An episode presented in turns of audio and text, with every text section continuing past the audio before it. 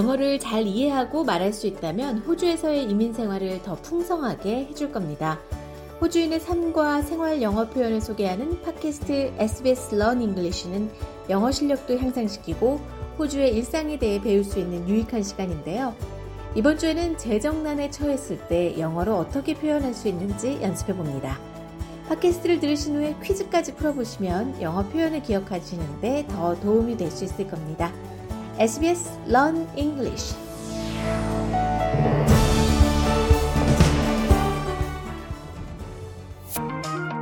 Ease into the English language and Australian life with SBS Learn English.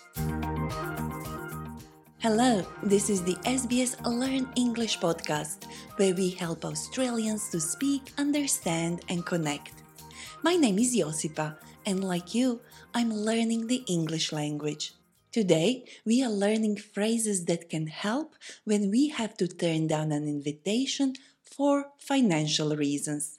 Before we start, let me remind you that we have learning notes, quizzes, and transcripts on our website, so you can keep learning after listening.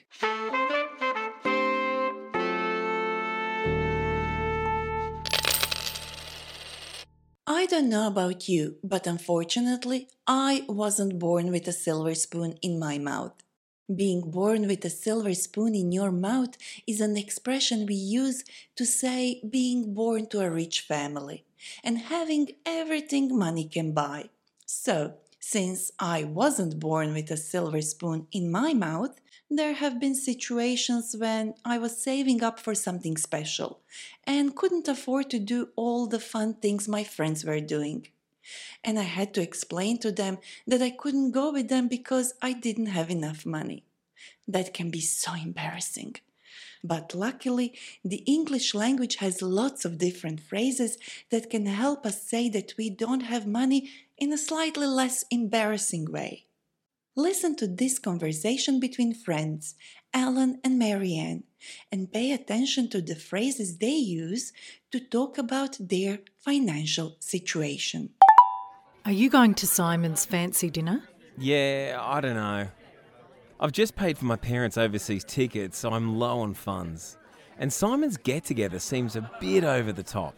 Oh, yes, the restaurant he chose costs an arm and a leg, and, and I'm also a bit short of cash at the moment. Yeah, he always has plenty of money and doesn't understand what it's like to be broke like the rest of us. That's life, I guess. For some, money does grow on trees, and others are strapped for cash. In this short dialogue, Alan and Marianne use four different ways to say they don't have money. Have you spotted them? Don't worry if you didn't. We'll go through them one by one. When Marianne asked Alan if he was going to a fancy dinner, which means an expensive dinner, he said, I just paid for my parents' overseas tickets, so I'm low on funds. And Simon's get together, it seems a bit over the top. Alan is low on funds, and Simon's proposal for a get together, which is an informal social gathering, seems a bit over the top. Over the top means that something is too much, excessive, or exaggerated. So, Alan is low on funds. Funds in this context mean financial resources. So you could say, I'm running a little low on funds at the moment. Mary Marianne then said, The restaurant he chose costs an arm and a leg, and I'm also a bit short of cash at the moment. If something costs an arm and a leg, it's very expensive and we don't think it's a good idea. Marian also said that she is a bit short of cash at the moment, meaning she doesn't have enough of it. Let's say you are having a coffee with a friend who is struggling financially. You could ask them, Are you short of cash? Don't worry, I'll pick up the tab. By the way, pick up the tab means to pay for something, particularly for food and drinks someone else has consumed. At the end of the conversation between Marian and Alan, we've heard very informal expressions to describe how much money people have. Let's hear them once again. He always has plenty of money and doesn't understand what it's like to be broke like the rest of us. That's life, I guess. For some, money does grow on trees, and others are strapped for cash. Broke and strapped for cash. You can use either of these expressions to say that you have no money left. So you could say, she's flat broke until she starts a new job.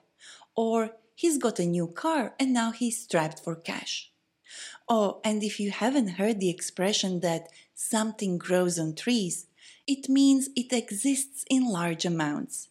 We often use it to say that we don't have a lot of something. For example, when kids ask for new things all the time and don't seem to understand how hard it is to earn money, you hear people say, Money doesn't grow on trees, you know. So, the four expressions we've heard so far that mean not having much money are I'm low on funds, I'm short of cash, I'm broke, and I'm strapped for cash. Now, let's imagine that Alan and Marianne are not friends and that their relationship is a bit more formal. For example, Marianne is now Mrs. Marshall and she is Alan's boss. What expressions will they use this time? Morning, Alan. Morning, Ms. Marshall. Mm, You're looking very smart today. Are you going to Simon's promotion lunch? Yeah, nah. I've decided I'd better not go. I've just paid for my parents' overseas tickets, so I'm feeling the pinch at the moment. That's a pity. Yes, it's likely to be a little pricey for people on a budget. Not sure my bank account will cope with it either. That's life, I guess. I'm sure the next time I won't be in the red and can come along. See what I mean? We got a completely new set of phrases because in this dialogue, the relationship between Alan and Marianne is professional, not personal. Let's start with Alan. He said, Uh, I'm feeling the pinch at the moment.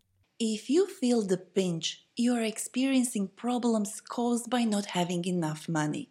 For example, I'm starting to feel the pinch of the rise in electricity costs. Marianne then said, It is likely to be a little pricey for people on a budget. I'm not sure my bank account will cope with it either. I'm not sure my bank account will cope with it. You could also say, My finances are tight, or I'm on a tight budget. Even saying something simple like, I'm not sure I can afford it, sounds so much better than saying, I don't have money. At the end of the conversation, Alan said he's in the red. If you are in the red, it means that you have spent more money than you earn.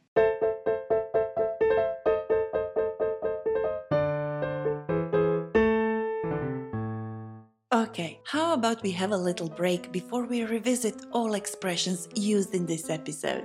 Today, as our guest, I invited a man who knows a lot about money. His name is Ricardo Gonzalez. Hi, Ricardo. Thanks for taking time off your busy schedule. It's my pleasure, Josipa. As SBS's finance editor, you are, among other things, the voice and mind behind the podcast called On the Money. What kind of information do you provide to your listeners? Well, the SBS On the Money podcast is a daily 10 minute business and finance news wrap where we speak with CEOs, share market analysts, economists, and consumer finance experts about everything that impacts your money. Sounds very informative. In our podcast today, we learn different ways of saying that we can't afford to go somewhere or do something special.